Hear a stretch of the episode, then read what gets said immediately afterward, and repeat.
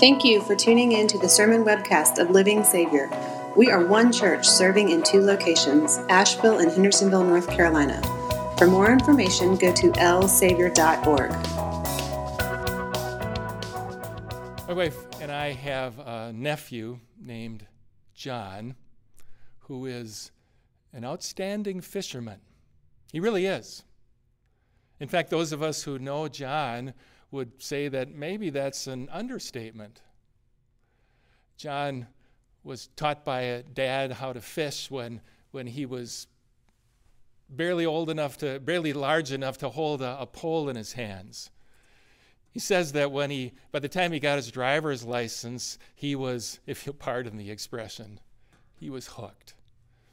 He'd take his family's boat throughout central Minnesota and, and explore all that the land of 10,000 lakes had to offer. When he was old enough that he needed to make a living, John worked part time as a fishing guide, not only in his native state, but even overseas. Five years ago, John turned pro. Since then, he's won tournaments on the National Walleye Tour and the Professional Muskie Tour, and he's even competed well in, in the National Bass Fishing Team Championship. The best thing about John, though, is that he's, he's good with a story. With words well told, he can take you out with him on the boat, describe the weather condition, conditions, the, the fishing spot that he's seeking out, his strategy, how, how he uses this equipment that his sponsors provide for him. He talks about days when he's been completely shut out and, and then can describe the thrill of, of, of reeling in a big one shortly before the tournament ends.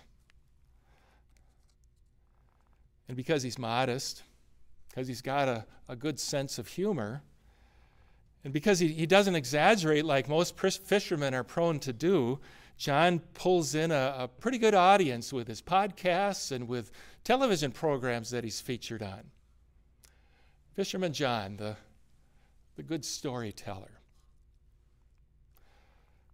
Today we're hearing from another John. This is the same John who, three years before this event, was hard at work in the family's fishing boat one day.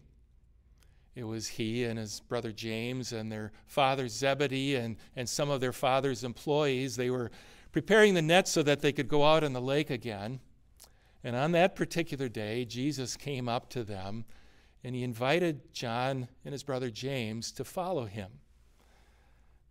Next thing we hear, they left their father Zebedee in the boat and along with the hired men and followed Jesus. It wasn't much afterwards that John was at the lake again to, to witness one of the first of Jesus' miracles. This is the one where Simon Peter and his crew, they, they been out all night on the lake and haven't caught anything. The next day, Jesus tells them, Go out into the deep water and, and lower your nets for a catch. Simon says, Well, Lord, we fished all night. We've been working hard, but because you say so, we'll do it. And they do it and suddenly they, they, they have so many fish that, that they need two boats to can barely get the fish into the boats. John, we're told, saw that happen. And like everyone else, he remembered it and, and retold that fish story for years afterwards. Now, by the time he writes this account here, it's 60 years later. John is 90 years old or thereabouts. He's the last one of the apostles to remain alive. And now he writes out his own account of what Jesus did turning water into wine at a wedding, giving sight to a man who had been born, who had been blind from birth, walking on the water of the stormy lake, feeding the 5,000 raising his friend Lazarus from the grave.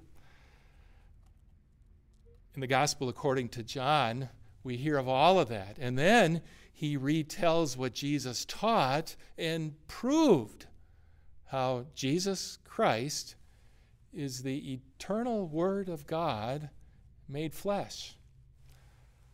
How Jesus is the vine, and those who believe in him are the fruit bearing branches of the vine.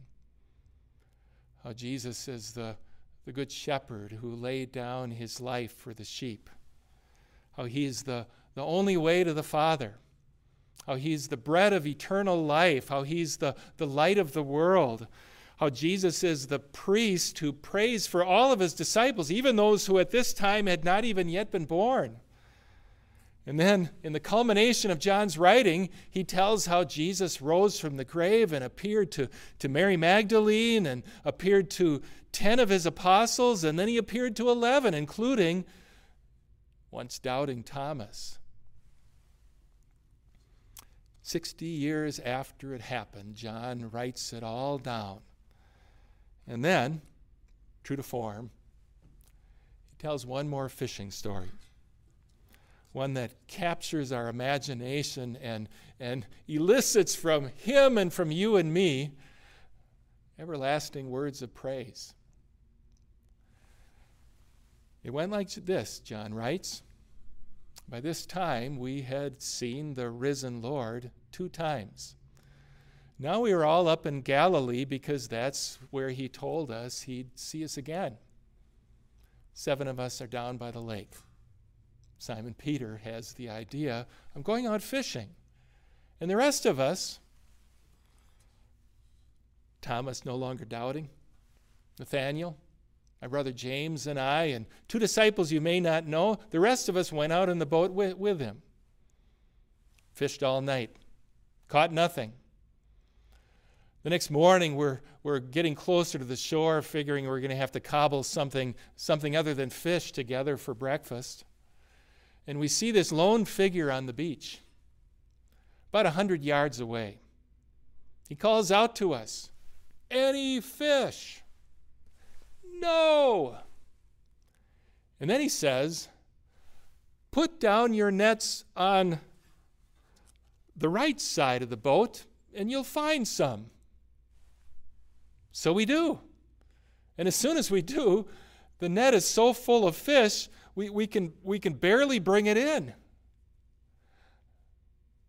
I was the first one to realize that this was Jesus on the shore. I say out loud, It's the Lord. And as soon as the words are out of my mouth, Simon Peter has grabbed his coat and he jumps in the water and he starts thrashing his way to the shore. The rest of us have, have a little bit of a slower going because we're having a hard time towing all these fish back to the shore. When we get there, has breakfast ready for us some fish over some coals and some bread. But before we eat, he tells us, Come and show, show me what you caught. Simon Peter, he trots off to the boat, he, he brings the net into the shore, and we start counting. One, two, three, ten, twelve, forty, eighty, a hundred, a hundred and twenty, a hundred and fifty-three. 153 large fish, all of them keepers. What, what fisherman on the Sea of Galilee catches 153 fish with one cast after not catching anything all night? I'll never forget that number. And I'll never tire of telling of, of, of, of this account because obviously, this Lord Jesus, I was one of those who saw him, eh, eh, saw him die on the cross. This once dead Lord Jesus is now alive and more powerful than ever.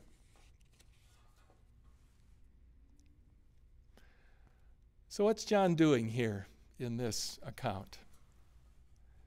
He's telling a memorable story. He's giving convincing proof that Jesus Christ, the Son of God, rose from the dead with power and great glory. He's saving one of his best stories for the end of his book. And he's praising the living Savior by retelling a specific event from his life even 60 years later.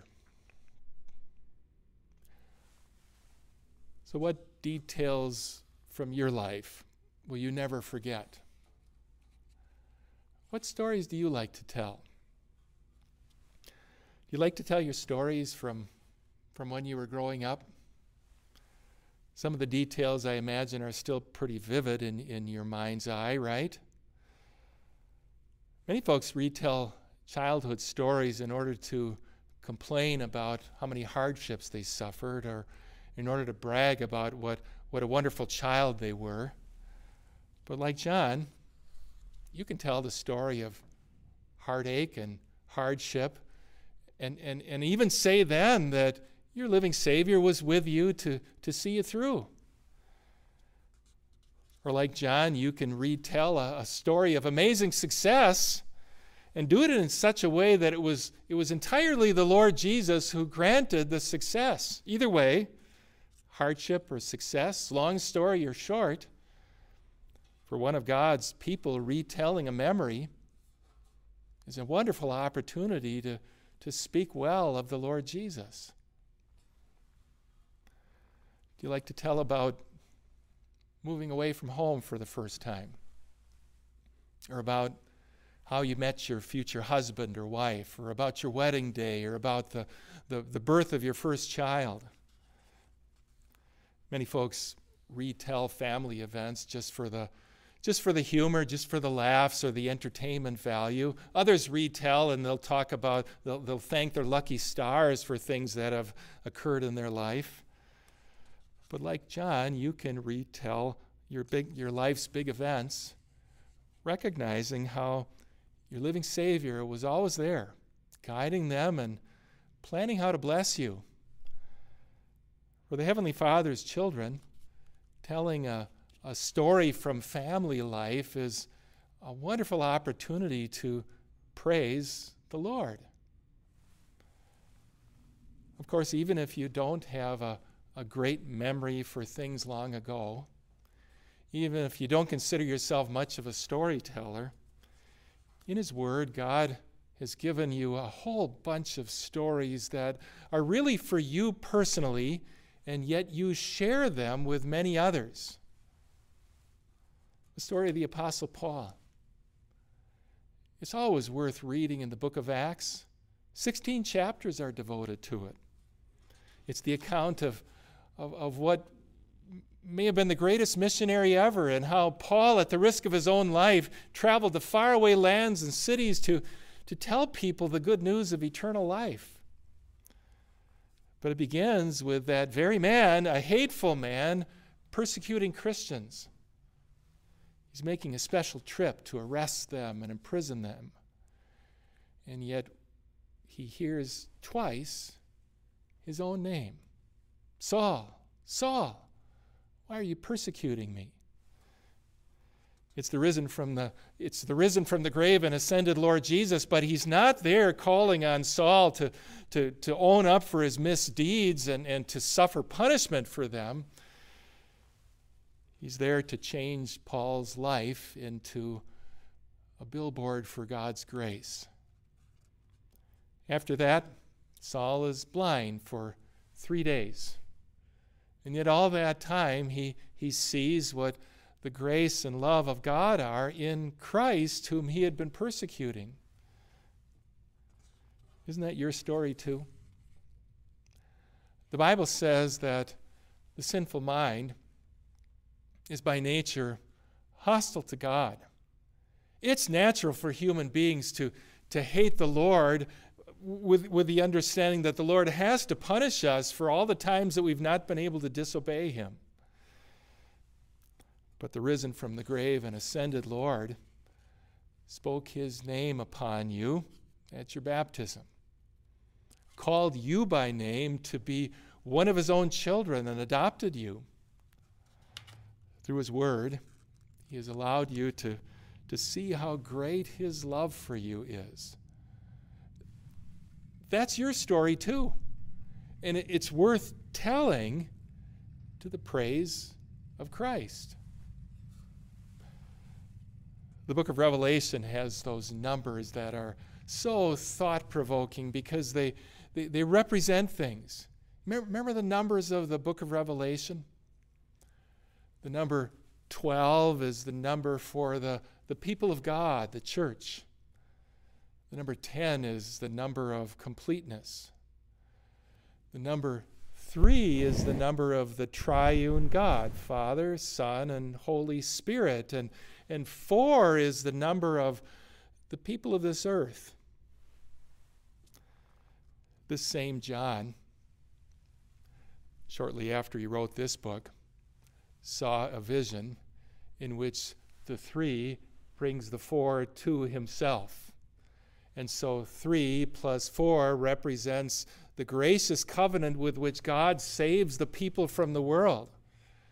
And then John sees in this vision the three plus four, how worthy is the Lamb who was slain to receive power and wealth and wisdom and strength and, and honor and glory and praise.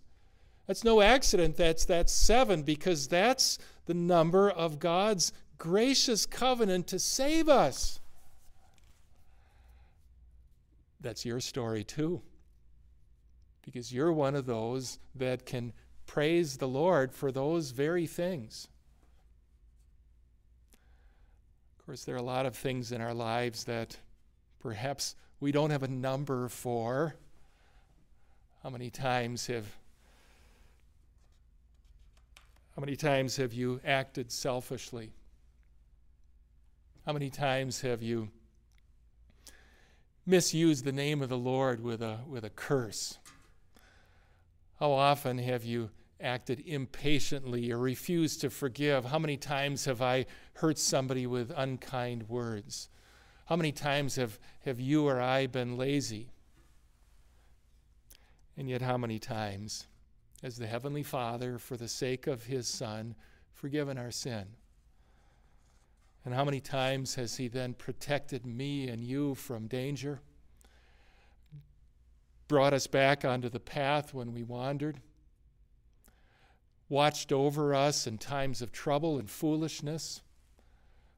How many times has He listened to our prayers? How many times has He blessed us and helped us even when we didn't pray? My point, even if there's not a, a number at hand, even if you even if you cannot name the, the 12 tribes of Israel or the original 12 apostles, even if you cannot retell the significance of the, of the threes and the fours and the, and the sevens and the tens of the book of Revelation, even then, even if you can't remember that number of fish, 153, even then, you're included in Scripture's story. The greatest story ever told, as some have, have put it. It's not only true in every word, but it's true for me. And it's true for you. Read it often. Pick it up and read it again. Learn it well and then include yourself in what Scripture says as you praise the Lord for his power and wealth and wisdom and strength. Every Bible story you've learned is worth talking about with someone else. Every Bible story you read is worth sharing with others to the praise of Christ. And as for those personal stories that are your own. Tell them honestly and tell them humbly, of course, but also tell them with one goal in particular that you'll tell it the true way, how every story in your life ultimately brings honor and glory and praise to the Lamb of God who takes away the sin of the world and who rose that you might have not only marvelous stories for this life to tell, but an everlasting story as well. Christ is risen. He is risen indeed. Hallelujah.